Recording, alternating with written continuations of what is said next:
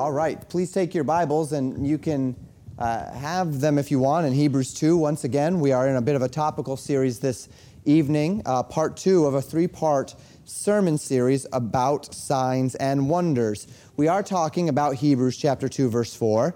In our context, the verse tells us that God used various signs, wonders, and miracles as a means of validating the superiority of the person the me- and the message of the Son above that of the angels and the prophets. And by proxy of our study, we recognize that the angels and the prophets is actually the law and the prophets, right?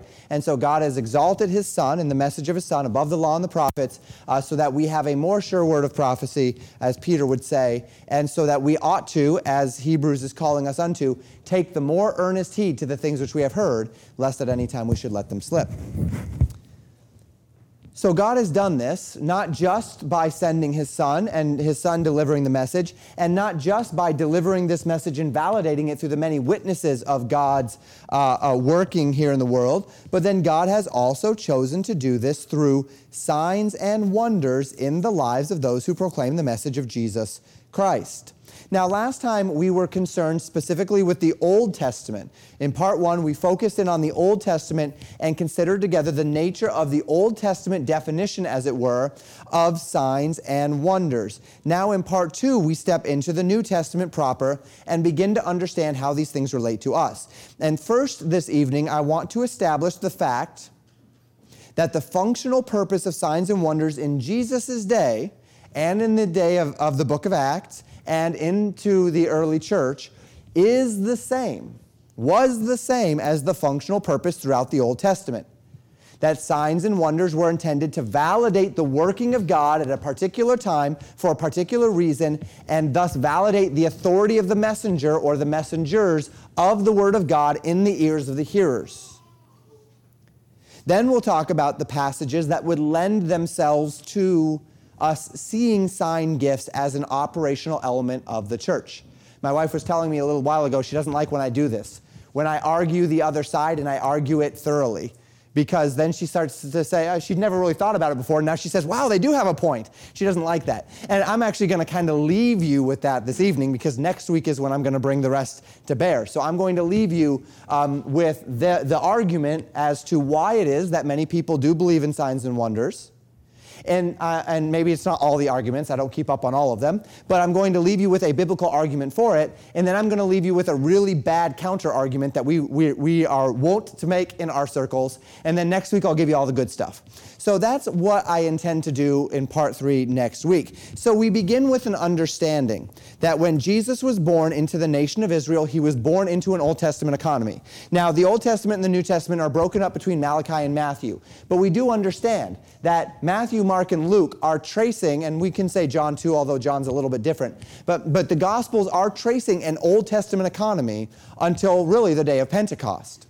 We, we can debate about that a little bit. We could say the cross, we could say the resurrection, we could say the day of Pentecost. Uh, let's not split the church over that. But we, we do recognize that the Old Testament economy, Old Testament Israel, the covenants of God, the law, eh, all of these things, the practicing of legal ceremonies, the, the, the, the nation being bound to these legal expectations, Plenty had changed in the world around the nation of Israel and even in their own culture. Plenty had happened. Plenty had changed. Those of you that have uh, heard my intertestamental period teaching, you know that a great deal changed within the 450 years between Malachi and Matthew. But all of the expectations of the law and this covenant that God had put in place remained wholly in effect in the nation of Israel, and Israel was still God's chosen people, still functionally uh, doing God's commissioned purpose through the law. Uh, all of that was still happening, all of that was still in place.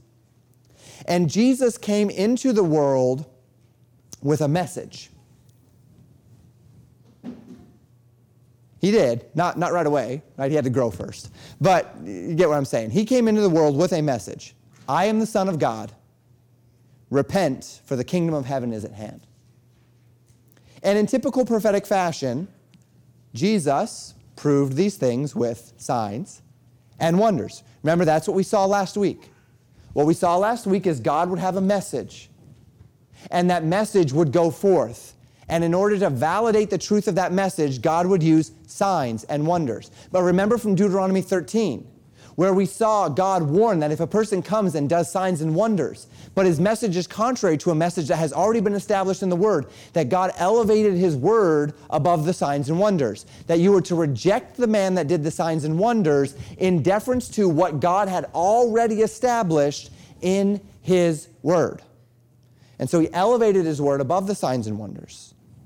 But then he used signs and wonders to establish the authority of the prophet in those times when the prophet was saying, Thus saith the Lord.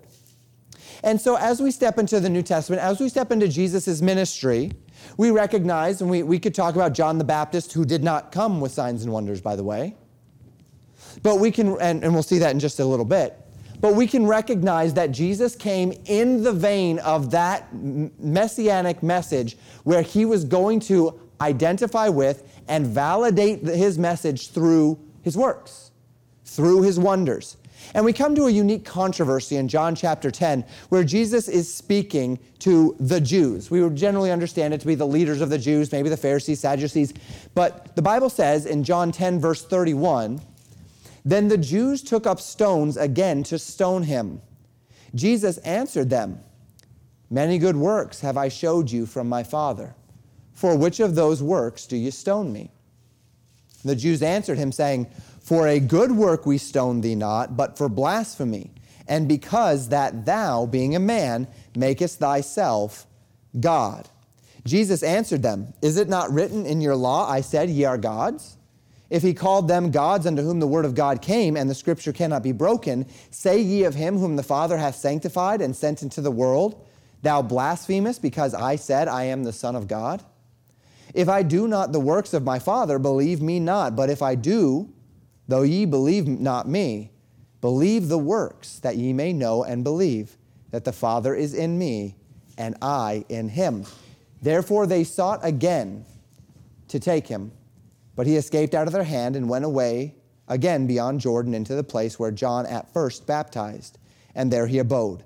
And many resorted unto him and said, John did no miracle but all things that John spake of this man were true, and many believed on him there. So, this passage is a wonderful encapsulation of the nature of Jesus' work and his message and how those two interplayed with one another.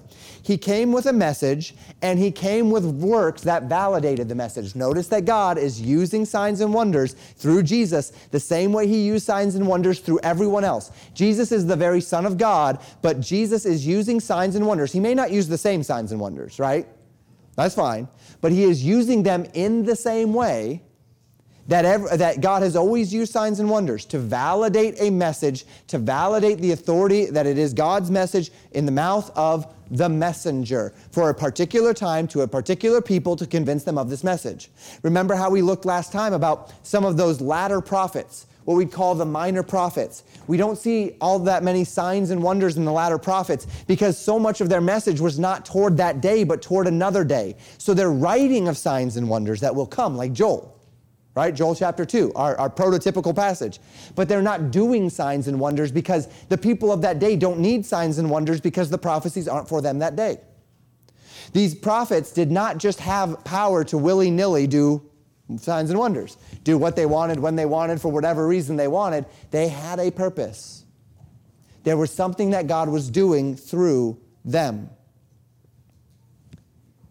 So he came with a message and he came with works.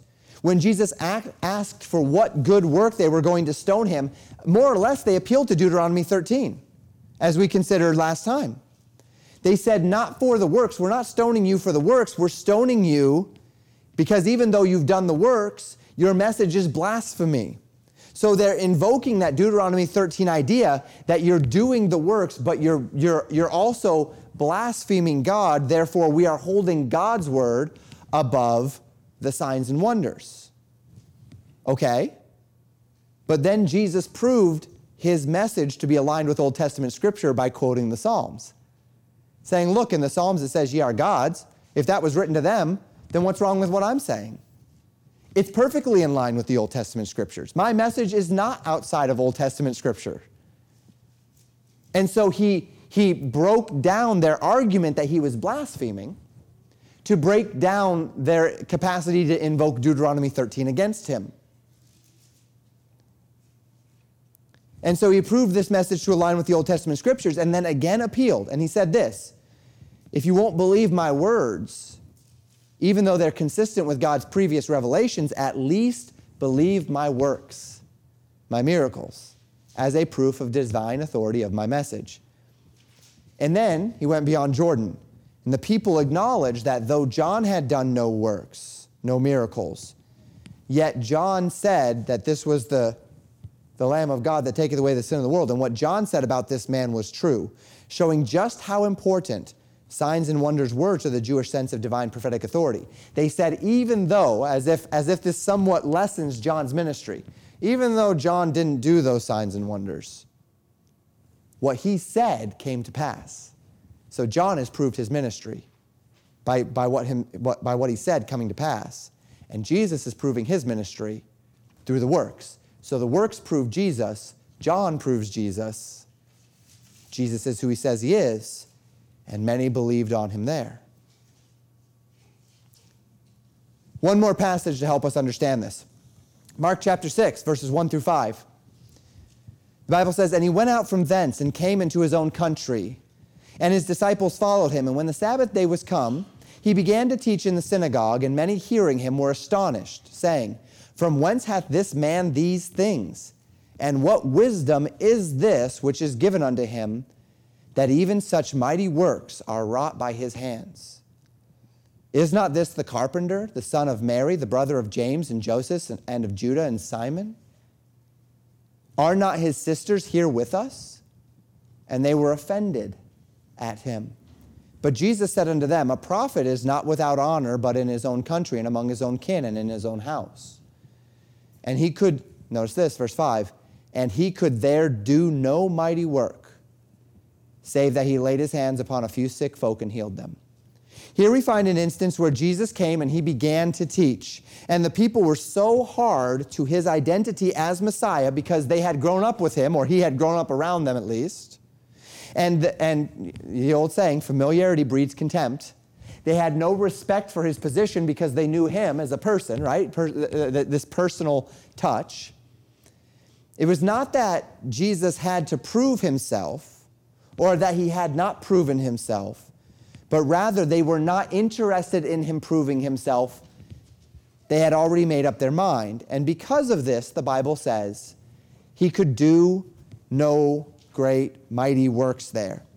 They rejected him before doing the works. And since the works would not accomplish the purpose, since there was no work that would validate in their minds and hearts the working of God and the message of God, he was restrained from doing any mighty works there because those works would not have accomplished the purpose unto which God does signs and wonders. There was no reason for Jesus to do the works because they had already made up their minds that they were going to harden their hearts to him. Now, the list could go on as we could talk about all of the different examples of Jesus using signs and wonders. We could talk about Jesus' rebuke of the cities of Galilee in Matthew chapter 11, saying that if the works that had been done in them had been done in Sodom and Gomorrah, then those cities would have repented in sackcloth and ashes. We could talk about the time in Luke 7 when the disciples of John, John who was in prison at the time, came, having been sent by John, to ask if Jesus was in fact the Messiah. And Jesus' response was this in Luke 7 Go tell John what things you have seen and heard how that the blind see, the lame walk, the lepers are cleansed, the deaf hear, the dead are raised, the poor to the poor the gospel is preached. Jesus invoking signs and wonders as the proof that validates his message and his identity. His works were a sign of authority and validity. All of this to show us, my point here is for you to understand that the way God used signs and wonders in, the, in, in, in Jesus' day were the same as how he used signs and wonders before Jesus in what we would call the Old Testament. All of this is Old Testament economy, but in that, in, in that frame of reference. And so, with that, I hope I have substantiated this idea that the same purpose was being fulfilled through signs and wonders in Jesus' day as, as previously. And this was the context within which the Jewish people in particular understood signs and wonders. Now let's consider the Bible how the Bible relates to signs and wonders in the church. We know that a lot changed. When Jesus was uh, crucified, he was buried, he rose again. He taught his disciples for 40 days. He ascended into heaven. They waited, and then the Holy Spirit fell on them at Pentecost. We know that a great deal changed uh, from that point on. But as we walk through these various instances, this is going to help us understand why any number of Christians see within the scriptures the authority and the function of signs and wonders. And it is little wonder, for we do see plenty of precedent for signs and wonders. First, the teachings of Jesus. Second, the example of the early church. And third, even the teaching in the epistles, right? We see all of this. We see Jesus set, set an example of signs and wonders. We see the apostles do signs and wonders. And we see New Testament teaching about signs and wonders. So, what do we do with it? Well, let's walk through it together. Jesus said this in John 14, verses 11 through 14. Jesus said, Believe me that I am in the Father, and the Father in me. Or else believe me for the very work's sake, right? Either believe me or believe my works. Same thing that he said before, John 10. Verily, verily, I say unto you, he that believeth on me, the works that I do shall he do also, and greater works than these shall he do. Because I go unto my Father, and whatsoever ye shall ask in my name, that will I do, that the Father may be glorified in the Son. If ye shall ask anything in my name, I will do it. So here in John 14, we find Jesus exhort his disciples that if any have seen him, they have seen the Father. That the works which he does are the works of the Father. So that when they see Jesus do these mighty works, they are actually seeing the Father doing his work through Jesus. And that's what signs and wonders have always been.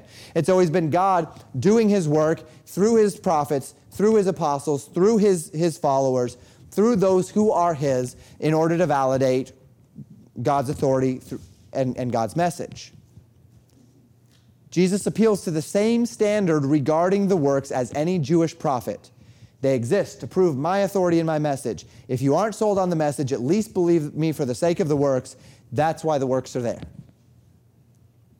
And then Jesus tells them, He that believeth on me, the works that I do shall he do also, and greater works than these shall he do. Now, in the context, Jesus is speaking about his works. And to this end, there's no reason to interpret this in any other way than with clarity and simplicity. He has done works, his disciples will do, will do greater works. Now, we can try to, to interpret it some other ways.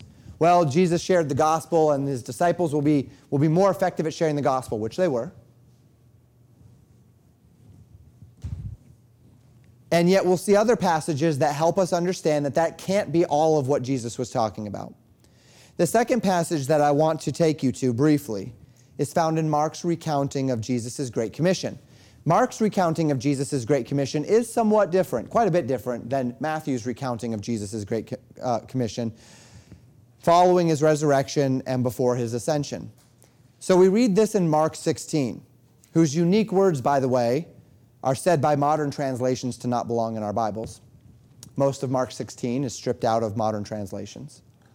In Mark 16, verses 15 through 18, the Bible says this And he said unto them, Go ye into all the world and preach the gospel to every creature. He that believeth and is baptized shall be saved, but he that believeth not shall be damned. And these signs shall follow them that believe. In my name shall they cast out devils. They shall speak with new tongues. They shall take up serpents and if they drink any deadly thing, it shall not hurt them. They shall lay hands on the sick, and they shall recover.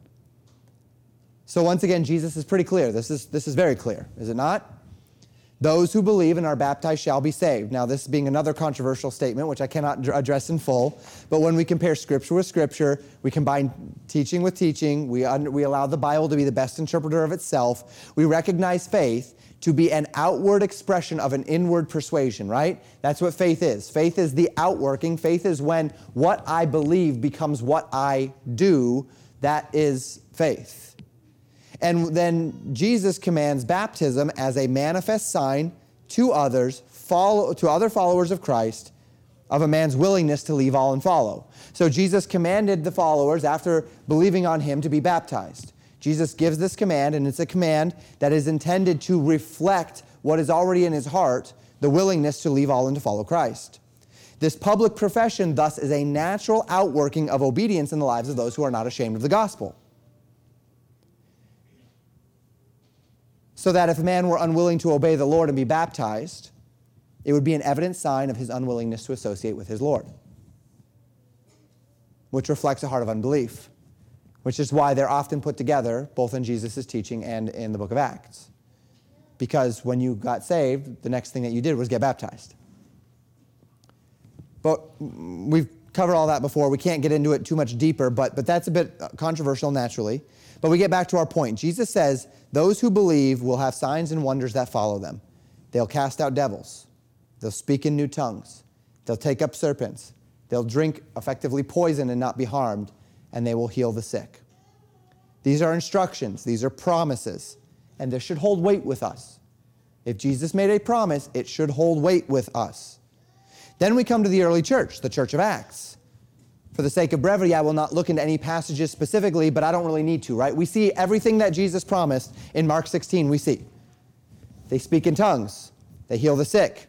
Uh, I, we, don't, we don't see anyone drinking poison, but we do see, we do see Paul get bit by a snake and, and have no harm come to him. So that the people on the island there literally tried to make him a god. and then, of course, we see the casting out of devils.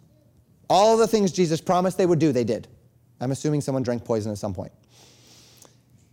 And then we come to a, the epistles, where Paul gives instruction regarding certain gifts of the Spirit in two particular passages Romans 12 and 1 Corinthians 12. It's nice and easy to remember, both are 12. In each instance, Paul is stressing the need to operate in the church with love, with communion, recognizing our differences, and not hating, judging, minimizing, or disenfranchising one another. I'm not going to read the list in Romans tw- chapter 12. It's, it's significantly less controversial. Prophecy, ministry, exhortation, rulership, mercy. The only one there that would be controversial is depending on how we define prophecy, right? But the second, or the 1 Corinthians 12 list is, is quite different. 1 Corinthians 12, beginning in verse 4, the Bible says this Now there are diversities of gifts, but the same Spirit.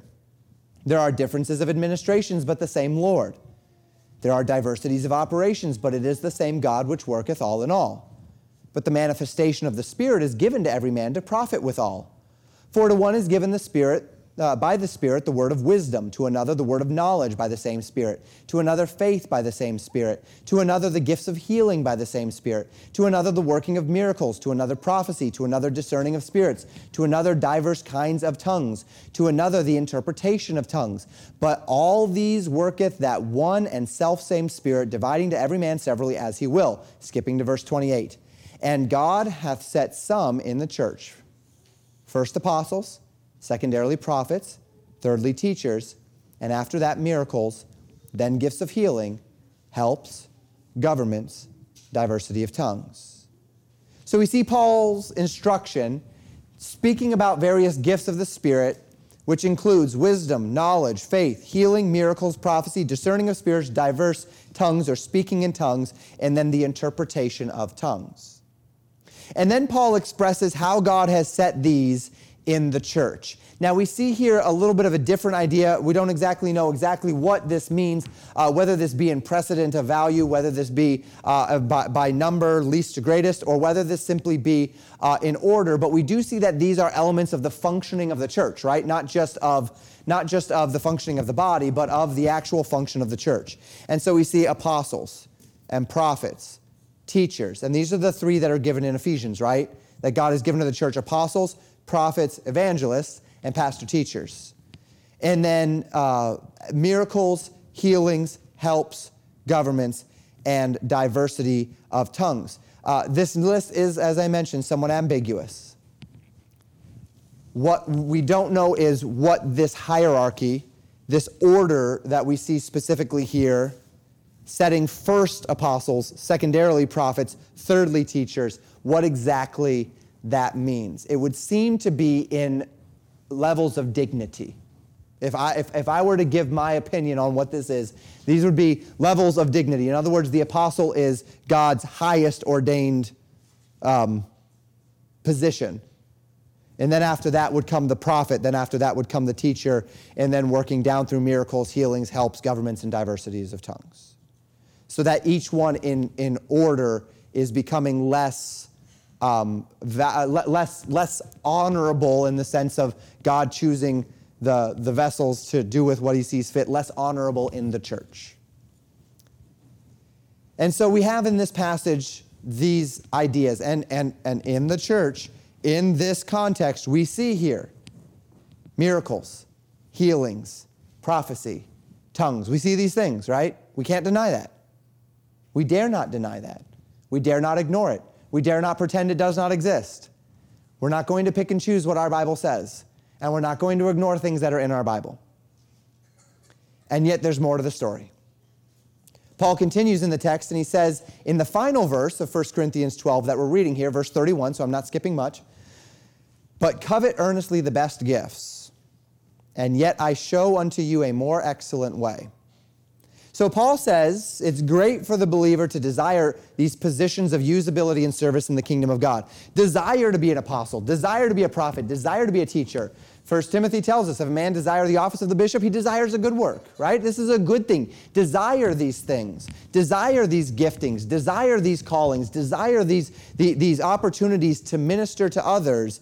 But, Paul says, all of that being said, there is still a more excellent way than any of these. There's a greater function in the church than any of these offices or, or other functions. And of course, this gives way to 1 Corinthians 13, which is probably a somewhat familiar passage to you. It is the chapter on charity, on love. And so it begins in, in verses 1 and 2. Though I speak with the tongues of men and of angels. See, see, see the following, the, how it follows right in the context? The context of gifts, and, and the last gift that he used as far as that order uh, is, is diversity of tongues. Then he says, Though I would speak with the tongues of men and of angels and have not charity, I am become a sounding brass or a tinkling cymbal. It doesn't matter whether I can speak in tongues if I'm not operating in love. It doesn't matter if you're a prophet or an apostle or a teacher or a healer or a, or, or a miracle worker if you don't have love. If charity does not abound among you, then you are, then, then it doesn't matter. These gifts are, are not going to be functionally useful in the church. And though I have the gift of prophecy and understand all mysteries and all knowledge, though I have all faith so that I could remove mountains and have not charity, I am nothing. Paul immediately attempts to draw the minds of the believers beyond the gifts onto a more excellent way. A more excellent, more excellent than any specific gift in the body is the manner that we deport ourselves toward one another in love. After defining love, Paul then says this I'm skipping that, that portion where, where Paul defines love. But he says this in verse 8 Charity never faileth, but whether there be prophecies, they shall fail. Whether there be tongues, they shall cease. Whether there be knowledge, it shall vanish away. For we know in part, and we prophesy in part. But when that which is perfect is come, then that which is in part shall be done away. Now, as we get to this, most, um, I'm not going to impute false motives. Any number of, as, as I have grown up hearing the arguments against sign gifts, this is, this is the big one. Many a pastor will say, See, we know in part, we prophesy in part, we speak in part, but the Bible says these things are going to cease. The prophecies are going to cease. The tongues are going to cease. And, that, and when that which is perfect is come, then that which is in part will vanish away. And they say, see, this is that there, there was this opportunity for, for um, there to be prophecy at a time when, when there was darkness and when there was not the word of God yet, and tongues when there was not the word of God. But then when the word of God came, that which is perfect came, then that which is in part needed, uh, could go away. Once the word of God was, was finalized and once it was out there, then, then the, the, the, the uh, tongues and the prophecies and these sign gifts could go away. I would encourage you not to make this argument. In my opinion, it's bad interpretation. Here's why Paul has defined love, stating that love will never fail, right? That's, that's how this starts in verse 8. Charity never faileth. So he's not comparing the Bible to, to prophecy or the Bible to tongues. He's comparing charity to prophecy and charity to tongues. And at first, we might say, Paul is telling them to transition their expectations away from sign gifts and toward love because they won't be around much longer. Well, not really, no. Notice verse 10. When that which is perfect is come, then that which is in part shall be done away. What is this perfection? Most who argue cessation, as I said, will say this is the Bible. And so, because we have the Bible, we don't need these signs anymore. And I, I, I agree, now that we have the Bible, we don't need signs anymore, but not for this reason. This is a bad passage. Why? Well, let's keep reading. Look at verse 11. When I was a child, I spake as a child, I understood as a child, I thought as a child, but when I became a man, I put away childish things. For now we see through a glass darkly, but then face to face. Now I know in part, but then shall I know even as also I am known. All right, so in these verses, Paul is contrasting now and then, right? And Paul says, Now we see through a glass darkly, but then we'll see face to face. Now I know in part, but then shall I know even as also I am known. When is the then that Paul is talking about? When is the then in which I will see face to face? When is the then in which I know, even as also I am known? Is that when the Bible is canonized? Is that when I see face to face? Is that when I know, even as also I am known? I, have never heard that interpretation, actually. I've never heard anyone say seeing face to face and knowing as I am known is when the Bible is canonized or, or when it's fully written. Uh, th- this, is, this is when we transition out of this life into the next, is, is, is what I've always understood it to be what makes the most sense to me interpretively. When I, I'm, I'm no longer seeing through the haze of this fleshly body of sin, and I'm no longer seeing through the haze and, and, and I'm having to deal with misfiring synapses and a bad memory and all of the things that come with humanity, and I will, trans, I will, I will go into the, the end, right? And, and what Paul seems to be saying here is that uh, the, the, the prophecies, the ability to prophesy, and the ability to speak in tongues. And these things, they serve for this earth, but they don't carry into the life that is to come. But charity will. Charity doesn't fail. Charity will follow me into the life that is to come. That as we live in love now, we are actually living out an ideal that carries into heaven. Prophecies don't carry into heaven, tongues don't carry into heaven, but charity carries into heaven. And so I can actually pursue a heavenly value here on earth through the church. Well, if that's true, then Paul isn't saying that when the Bible is written, we don't need these gifts anymore. Because that's not the transition that's being spoken of.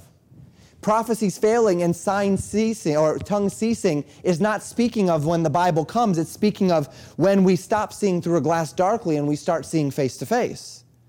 It's speaking of a time when I, uh, when I, when I, I stop knowing in part and I know even as also I am known. Right? So if we go back to verses 8 through 10, Paul is contrasting these gifts of the Spirit with the nature of love. These gifts, the ability to prophesy, to speak in tongues, to collect and disperse knowledge. They are things which reflect eternity, but which only are a shadow of eternity. But when perfection comes, when we reach our spiritual maturation on the other side of eternity, love will remain the love that we can live out on this earth, that Jesus was able to show us on this side of eternity, reflecting perfect love on the cross, we can do that too. And that love won't get any better in heaven. We can, we can live out the, the reality of that divine love now. Doesn't mean we will, but we can. Everything else is just a shadow. All of these, all of these gifts, they're, they're a shadow. But love is the essence. These gifts, the gifts that Paul speaks of in 1 Corinthians 12, they were given to facilitate elements of ministry, elements of, uh, of, of and as we'll see, I believe, next week, proof, validation. But love is a direct reflection of the true and living God. So that when Jesus walked on the earth, he did not say, By this shall all men know that ye are my disciples when ye speak in tongues. By this shall all men know ye are my disciples when ye prophesy. By this shall all men know my, ye are my disciples when the lame walk and the sick are healed. He said, By this shall all men know that ye are my disciples, John 13, 35, if ye have love one to another. There's a piece of the fullness of heaven and eternity that you can experience every day of your life, Christian. It's not through miracles, it's not through healings, it's not through tongues, through prophecies, through knowledge, through hospitality, through generosity. All of those things are wonderful. They all serve their place one way or another, whether they're still here or whether they're gone. We'll talk about that next week. But love, charity, that's what Paul was doing in 1 Corinthians. He said, You got these gifts, but can I, can I show you something better? And of course, then we'll continue next week along this vein recognizing why I believe it is as we merge the purpose that we've understood in last message, last week's message, and then the beginning of this week, with these various passages of Scripture that do establish the presence of sign and wonder gifts in the body of Christ. How do we reconcile this? Where do we go with this? What do we do with this? And that's what we'll be considering next time. But for our, uh, the remainder of our week, as we walk throughout this week, may I encourage you, as I stopped where I did,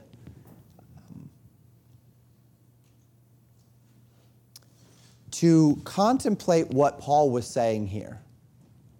And as we consider signs and wonders and we focus in on this topic of unique interest in the church and, and, and true relevance, that you remember that regardless of where all of this lays out, which will, hopefully will settle next week, there is a more excellent way. There is something that you and I can be doing now, regardless of what we believe about signs and wonders, that brings us to a higher plane, that allows us to live out of that which consistently will carry into eternity, and that is charity. And may it be so among us that rather than bickering and arguing and contending over those things uh, which we would desire in the church in order to grant us positions of opportunity and honor, we would instead be by love serving one another. For in this shall all men know that we are his disciples. Thank you for listening to Pastor Jamin Wickler from Legacy Baptist Church in Buffalo, Minnesota. More information about Legacy Baptist Church and a library of sermons are available at www.legacybaptistchurch.net.